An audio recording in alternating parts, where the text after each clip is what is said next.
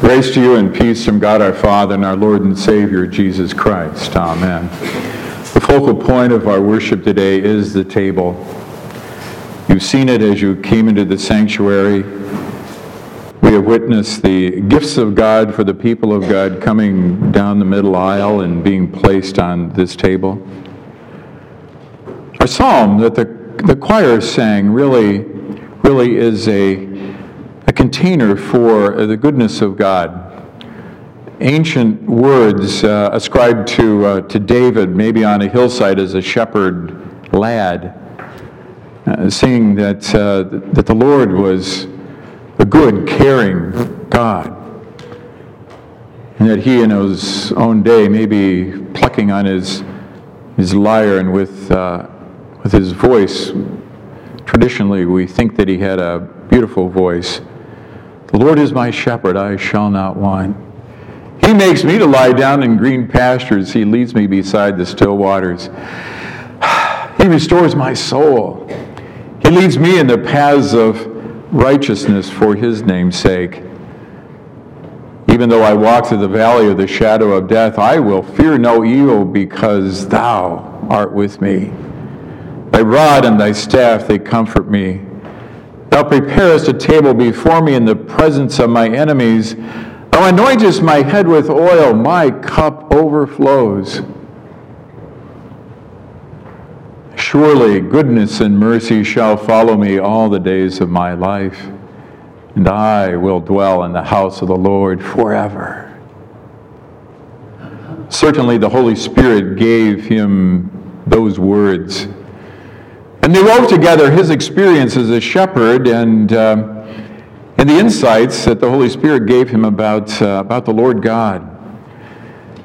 And they have comforted countless people in countless cultures. And they have also opened up an, uh, a durable understanding of, of the nature of God. David lived in a time of, uh, of violence, of warfare, tribalism. If you read in the New Old Testament, you start to uh, see some pretty pretty gory stories and uh, stories of obliteration and stories of of torture, uh, stories that uh, seem, in our language, very extreme. In contrast to that, here is David a man after God's own heart that offers this, this durable image of God, the Lord God, as a good shepherd. David was in charge of seeing that the sheep would have good nourishment, and, and it became an apt metaphor for the Lord God in his life and in the life of all those who believed and followed God there is nourishment, there is peace, there is good water to drink, there is growth, there is wellness. And so maybe that's why the story from Luke 24, the story of the walk and Jesus joining the, the, the grieving disciples, seems to resonate together for us today. Because we have the crucified Jesus risen again, appearing to the disciples on that third day, it's later in that day, and into the evening, into the dusk as they make their way back to Emmaus. And as, as they're going along, he is feeding them, he is giving them good nutrition. No, they probably didn't have granola bars in their robes, and Jesus didn't bring a gallon of Gatorade along to, uh, to keep them hydrated with the right electrolytes. But he was feeding them, he was nourishing them on the Word of God, on Scripture, on the truth of God that had come through Moses, the great lawgiver, and also through all the prophets, those who foretold the things that God would be doing and also told forth the things that God was doing. That was their source. That was gifts of God for the people of God in that time. And so, as the disciples walked along, they were bereft, they were uh, confused, they were they were probably half crazy. Grief makes us like that, doesn't it?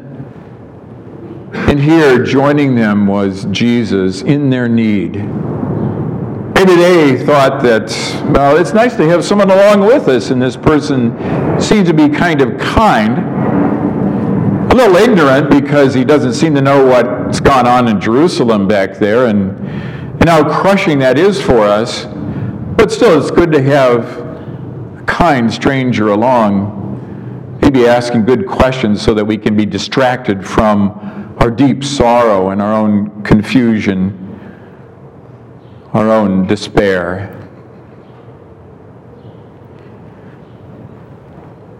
And Jesus nourishes them with Scripture. He nourishes them with interpreting Scripture. He helps them to understand what does this mean? He helps them to see, don't you remember that, that God would send a Redeemer, that the God's will is that his people would be redeemed, brought out of not only the slavery in Egypt uh, through the obedience of Moses, but, but also through a wilderness, a, a time of, of wandering, a time of, of, of great confusion, maybe what you're going through, Cleopas and your friend, maybe his wife. Don't you remember the, the prophets through the centuries? Sometimes when there had been not a word from the Lord for, for a long, long time, and then someone spoke with power and truth, and there was a resonance in the, in the needs of the people and, and also a stirring of their faith, maybe dormant, maybe, maybe they thought this was lost or obsolete, and, and yet it stirred again to life through the prophets. And don't you remember maybe looking specifically at the, at the songs of the servant in Isaiah. We talked about those earlier. The songs of the servant Isaiah saying that it is necessary that the servant suffer, that on him would be cast all the iniquities of the world, and that he would be persecuted and, and reviled and uh, even the hairs of his beard would be plucked out, and he would be uh, smitten, he would be beaten. Terrible, awful things to, to talk about or imagine. And, and yet, this stranger, in interpreting the scriptures, kind of chastises them, oh, how foolish you are and slow of heart to believe. Do you remember that? Now believe it. And don't you see that that has happened? Don't you see that the sequence of things that God gave to the prophets to give to us has come about? And don't you remember that uh, there was to be a rising on the third day? And so, what you're saying about the, uh, the women coming from the tomb, finding it empty, and in, in the disciples, uh, they're, they're seeking to follow up on the on the women and what they had found and not found, don't you see that this is all coming to pass?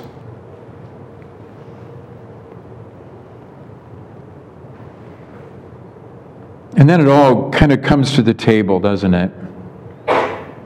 Cleopas and his companion are, are there. It seems to be their home, and, and they're saying, well, well we, we stop here, and then the stranger Jesus acts as if he is going on.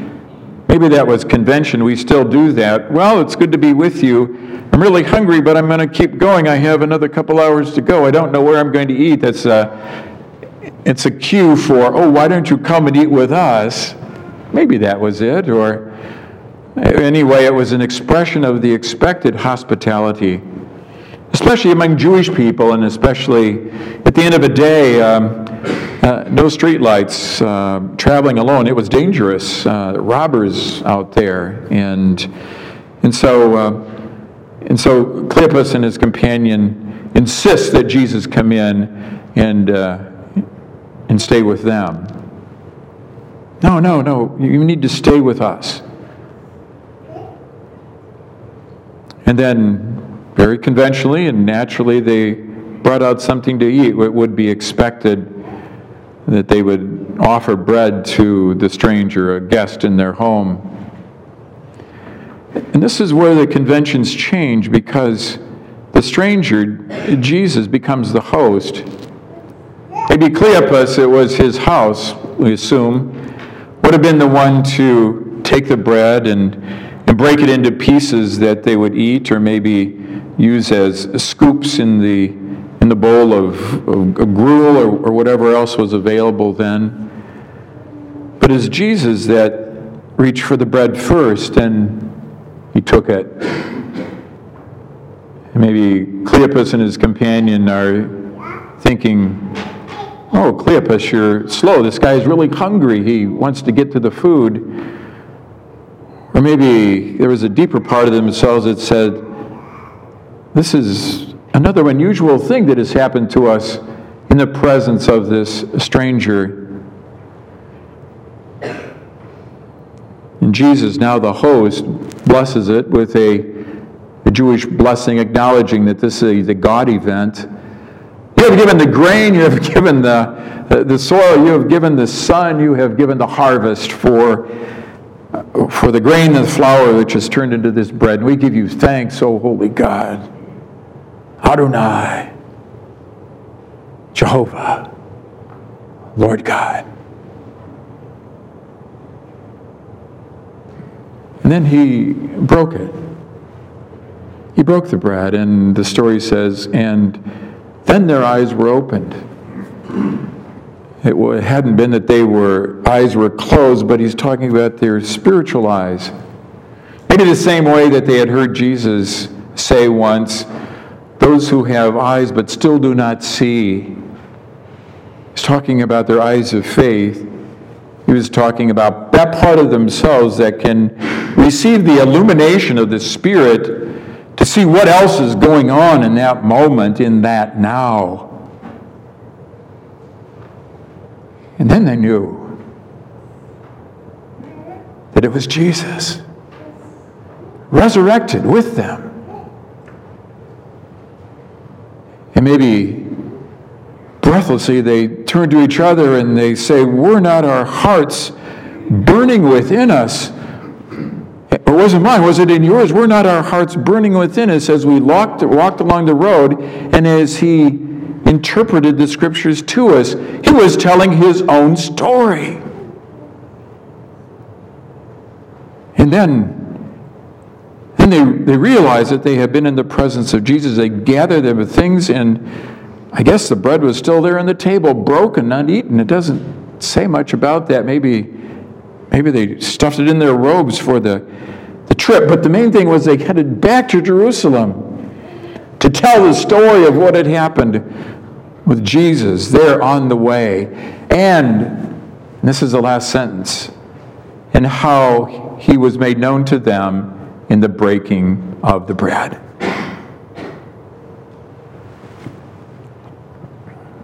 It's the Good Shepherd.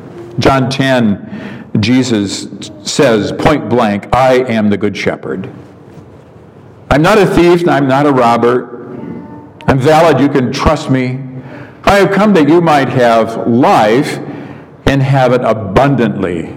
Or other versions would say, to the full, to the max. Or kind of like Psalm 23 your cup of life can overflow. That's why I'm here. And so, this Jesus, resurrected in their presence, in his body, is still the Good Shepherd. He is still worried about their abundant life and He is giving them the nutrition to make that possible.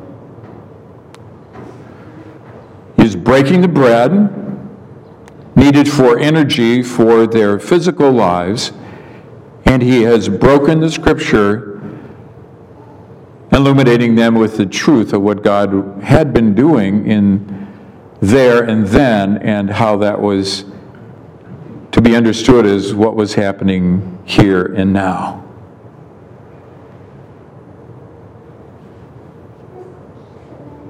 Last few Sundays, we've been looking at the, the resurrected Christ, treasures of the resurrected Jesus. And it kind of brings us to this, this table. The story does. This appearance of the resurrected Jesus. We've considered the hopeful future. We've considered the, the peace that passes understanding. And now today we consider the nutritious companionship that Jesus offers. The bread, the bread for their bodies, the bread of his, of his interpretation, his illumination, the bread of his presence and disclosure of, of who, what he is really about and who he really is. That he is the good shepherd for all time. That he comes to us in our need, and like most shepherds would do, with a dim awareness of maybe what the sheep would understand the shepherd is doing, he still cares for the sheep. He knows their need before the sheep do, probably. He knows more about them than they do about him. And yet, that doesn't cause resentment in the shepherd. It doesn't cause anger or cynicism or skepticism. Dumb sheep, get down there. You're lost again. Why are you always so slow? Now you look what a mess you made. No, that's a bad shepherd. Good shepherd knows, loves, nourishes the sheep. The good shepherd knows that there's, there's something that is it's really messed up there. there. The flock seems very nervous or scattered. What is the reason underneath that? What is going on? And this, this poor lamb seems to not be doing well. Is it, is it just a weak, stupid lamb? No, there is something else that, that needs to be attended to. It's limping, it's something in his hoof, and here, let me, let me get that out. And maybe even the lamb resists the, uh, the pain of removing that, the thorn or that stone or something in his hoof, and yet tenderly and insistently with strength, the, the good shepherd removes that. And the lamb is still limping, so the good shepherd hoists the lamb onto his shoulders and carries it so that it might be not be left behind the flock. All the Good Shepherd things that we know about, all the things that we've learned from Psalm 23 and from, from Scripture, from Jesus' own teaching, they should come flooding back to us as we are at this table. The realization that, that God is, is present to us in a nutritious Savior attending to our needs, wanting and longing that we would be well. That all the aspects of our, our being within our physical self, our emotional self, our, our relational self, our, uh, the way we, we exercise control and release in our own worlds, all those things would be in balance and there would be a wellness in us. And most of all, perhaps encased, encapsulated by our spiritual wellness. Who we are in, in our soul, our being before God, and our, our willingness to come into that center, knowing that this is the beginning and the end, that this is the place of, of real truth, that this is the place of absolute honesty, that this is a place of of, of being in the place of pure oxygen for our, our spirit.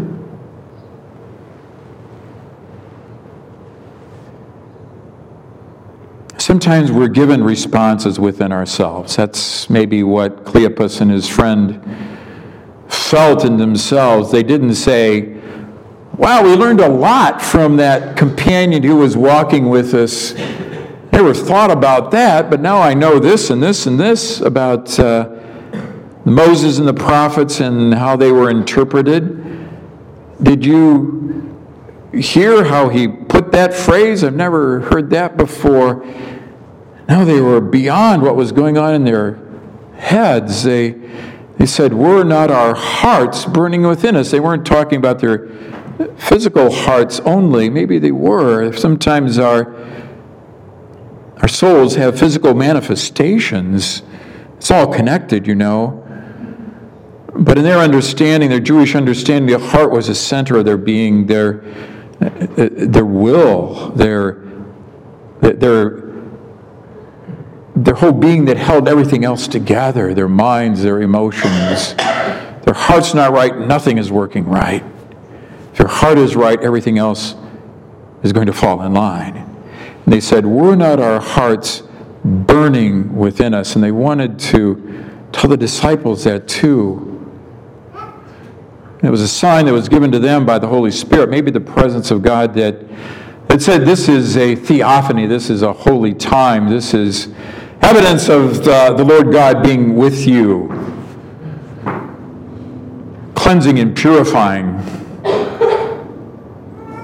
having your complete attention and then also inviting you to more wellness. The nutritious presence of God is with them.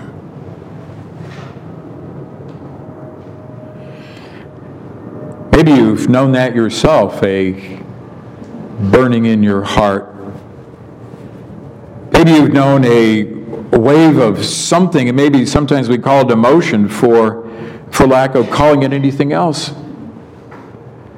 Maybe you've had moments when you've forgotten to breathe and, okay, I, I, I need to breathe, I need to blink my eyes. Or maybe there's times when tears have come out of your eyes unbidden. Why am I why is my book getting all wet? Why this is ruining my tie? And they're just tears that are coming out of your eyes from deep within and you don't know, and maybe later on you might know a little bit more.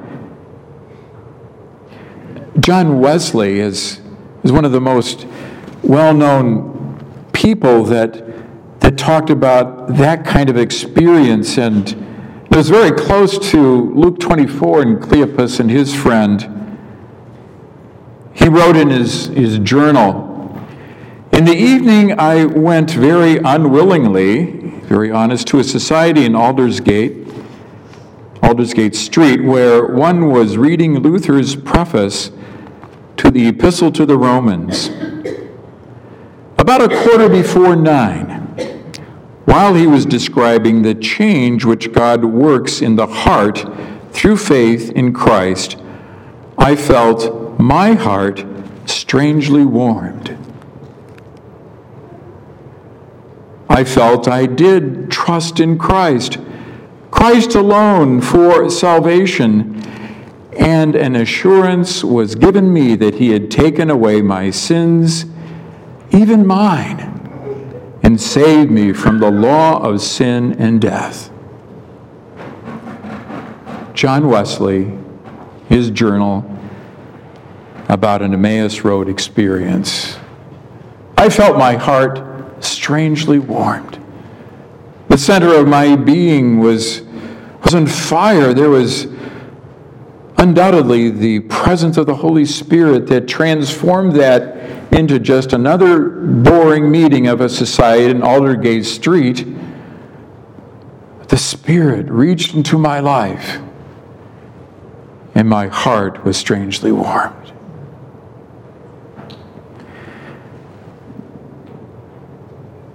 As we come to this table today,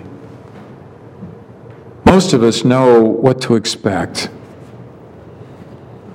At that bread, we'll get a little bit of it, and then we'll, we'll sit here and kind of think about God, think about Jesus, think about the cross. The cross, very evident. No, it's still the Easter cross. My mind always has a tendency to wander. Does yours? But I've been learning, relearning again with the confirmands the, uh, the answer to the question what is the sacrament of the Lord's Supper?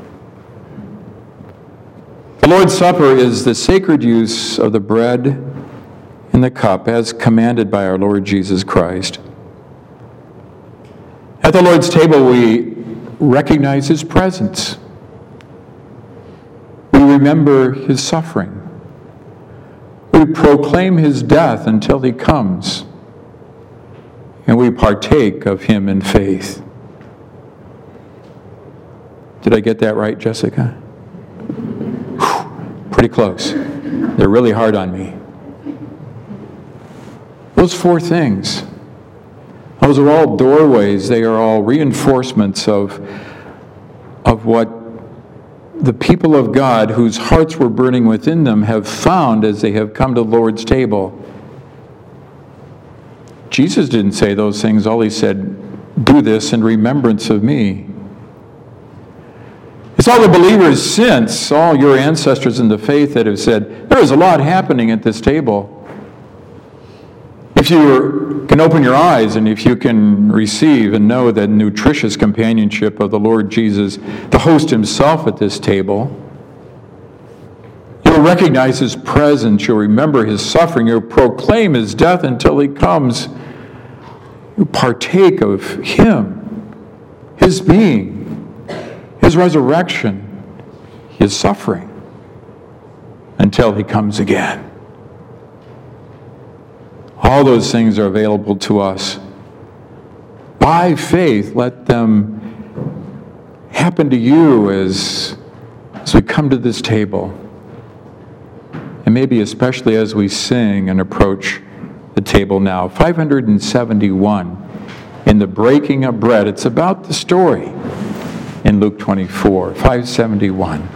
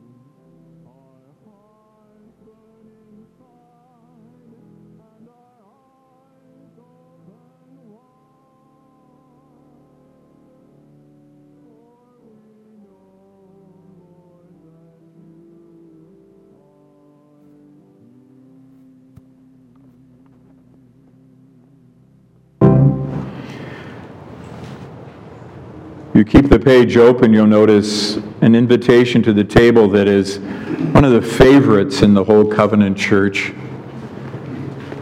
Come to this sacred table not because you must, but because you may.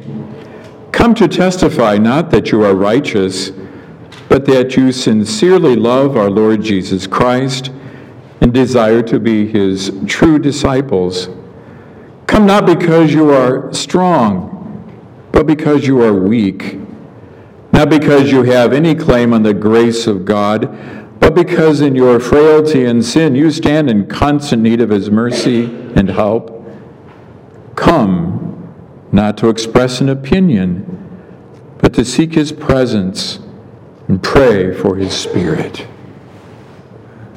If the invitation has touched you, if, if within your burning heart you are saying, Yes, yes, I need to come to the table on those terms, join me in reciting the Apostles' Creed. I believe in God the Father Almighty, maker of heaven and earth, and in Jesus Christ, his only Son, our Lord who was conceived by the Holy Spirit, born of the Virgin Mary, suffered under Pontius Pilate, was crucified, dead, and buried. He descended into Hades. On the third day he rose again from the dead. He ascended into heaven and sitteth on the right hand of God the Father Almighty. From thence he shall come to judge the quick and the dead. I believe in the Holy Spirit the holy Christian church, the communion of saints, the forgiveness of sins, the resurrection of the body, and the life everlasting. Amen. Turn with me to selection 943.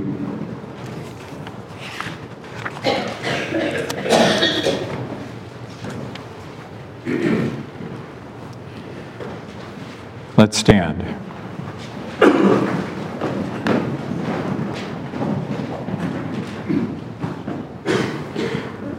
Lift up your hearts. Let us give thanks to the Lord God. All glory is yours, eternal God, who made the universe. We praise you for this earth, for life and breath, for beauty we have seen and wonders still to come. From the beginning, your living word has guided and corrected us. Your prophets have called us from disobedience and prepared us for the coming of your Son. We praise you for the righteous who chose to come love us, and to live among us full of grace and truth. For us he became poor and knew the sadness in our days, and for us he died on the cross and was buried. In him we know forgiveness and lifting of burdens. He brings light to our darkness and opens our eyes to your great glory. For you raised him from the dead and set him over all creation. Through your Holy Spirit, we are members of his body, the church, and heirs of the promise of eternal life. Therefore, with grateful hearts, we join the faithful who, in all times and places, praise your name, saying, Holy, holy, holy, God of power and majesty, heaven and earth are full of your glory. O God Most High, Holy Father, we thank you that the Lord Jesus, on the night when he was betrayed, took bread, and when he had given thanks, he broke it and said, This is my body which is for you. Do this in remembering me. In the same way, he took the cup after supper, saying, This cup is the new covenant in my blood. Do this as often as you drink it in remembering me. We remember you, Lord Jesus, as you commanded. Confident we shall know you in breaking of bread. We remember you, O Christ. Confident you will seal the new covenant in our hearts as we drink this cup. O Holy Spirit, who brought us here to proclaim the risen Lord, unite us in one body with him who loved us and gave himself for us O God, who called us from death to life, we give ourselves to you, and with the church through all ages, we thank you for your saving love in Jesus Christ our Lord. Amen. In the night in which our Lord is betrayed, he took bread.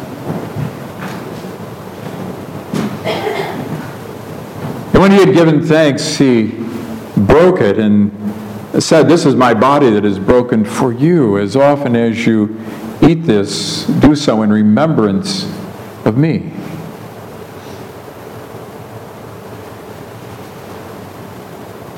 Likewise, after supper, he took a cup and said, This cup is the new covenant in my blood that is poured out for you and for many for the forgiveness of sin.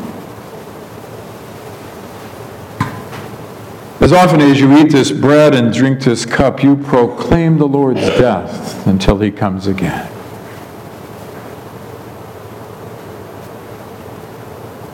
We thank you, Lord Jesus, that you are the blessed host of this meal.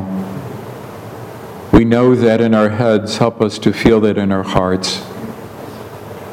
The invitation that we've heard is from you. And we seek to be drawn into your true intention that we would have life abundant.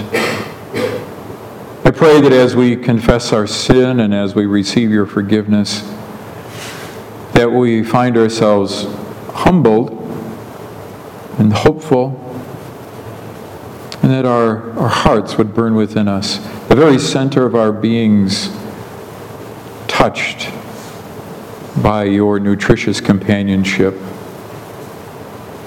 We thank you that you are such a good shepherd, and we, your sheep, come in gratitude to recognize your presence, to remember your suffering, to proclaim your death, and to partake of you in faith.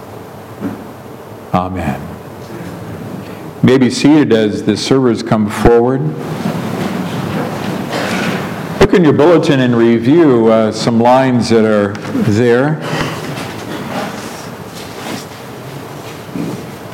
I moved some of the phrases that we've talked about into that familiar spiritual let us break bread together and we're going to sing those as we share the bread, first of all, and then there's another four for sharing the wine.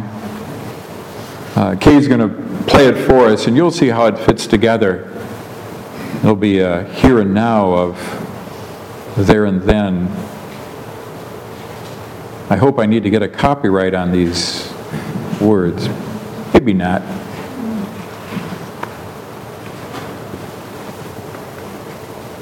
As you receive the bread and share it with each other, use the words, the body of Christ, broken for you. Make sure that word broken is heard. It's a part of our scripture. And something that Jesus did to, to signify that he was sharing himself and even is willing to be broken for our sakes. May the people of God be served with the gifts of God.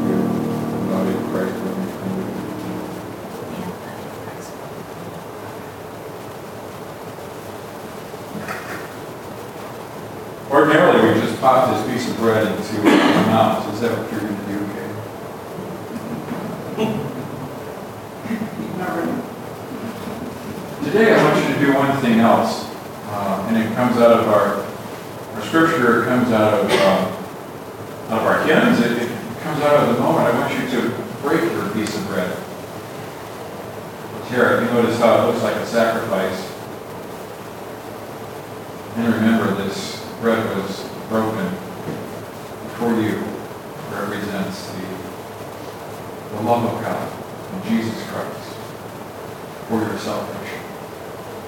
Take and eat the broken bread.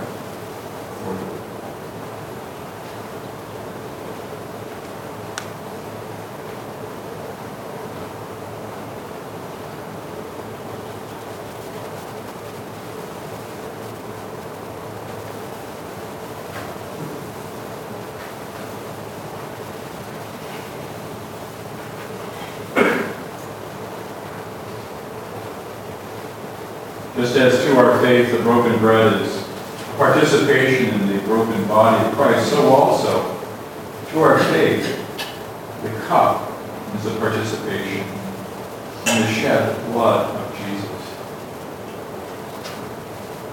Hear and share these words with each other. The blood of Christ shed for you. We'll hold our cups until we all receive and drink together gifts of God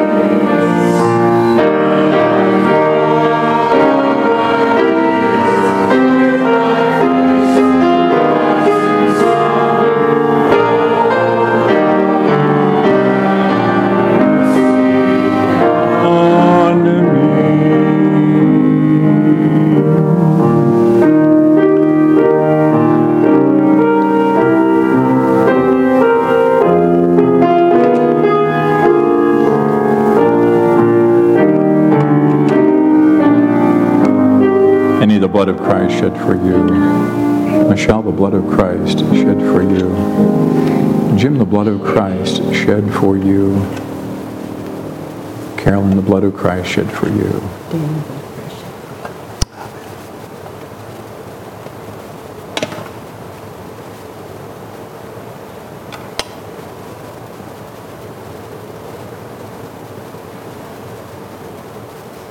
I don't think this ever happened before. Carolyn said, The blood of Christ shed for you, Dan. And she winked at me.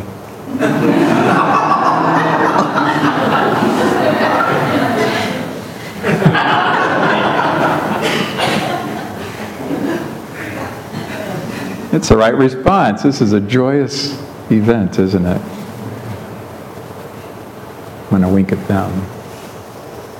Take and drink the blood of Christ shed for you.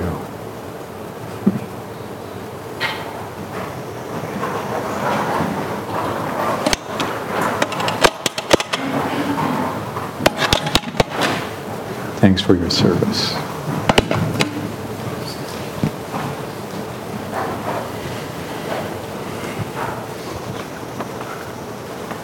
Bless the Lord, O my soul, and all that is within me. Bless his holy name. Bless the Lord, O my soul, and forget not all his benefits.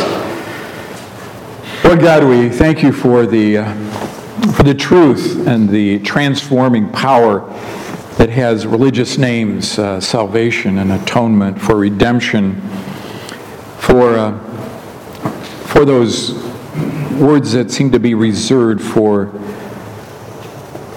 for your power and your intention, your character, and it is so so right that is that is true. And we thank you for all the things that overlap into our worlds, kind of the incarnation of who you are into our worlds. Bread broken, words shared, tears and laughter you came in Jesus to make sacred those things in our days, in our moments, and we thank you for your presence in that way today. We lift up people in our midst who, uh, who are struggling, and we pray for those who are grieving. Even as Cleopas and his friend were grieving on their way, you Minister to them in their need. We pray your Spirit would minister to those who are grieving. We pray for spots in the world that are, are undergoing unbelievable but devastation. We're thinking of Nepal, and uh, we can't get our minds around the loss of life there and, and the destruction. Um, and so we, we turn to you for not only for what we can do, but that we might not just turn away and be overwhelmed and isolate ourselves. Help us to be compassionate and to turn that compassion into, into prayer, into uh, even weeping for, for those who, who weep or maybe even are so devastated they can't weep. Help us to be a, a global people we pray for the situation in Nepal. And also for Baltimore, we pray for, for the, uh, the riots there and for the wounded community. We pray for the, the underlying tensions and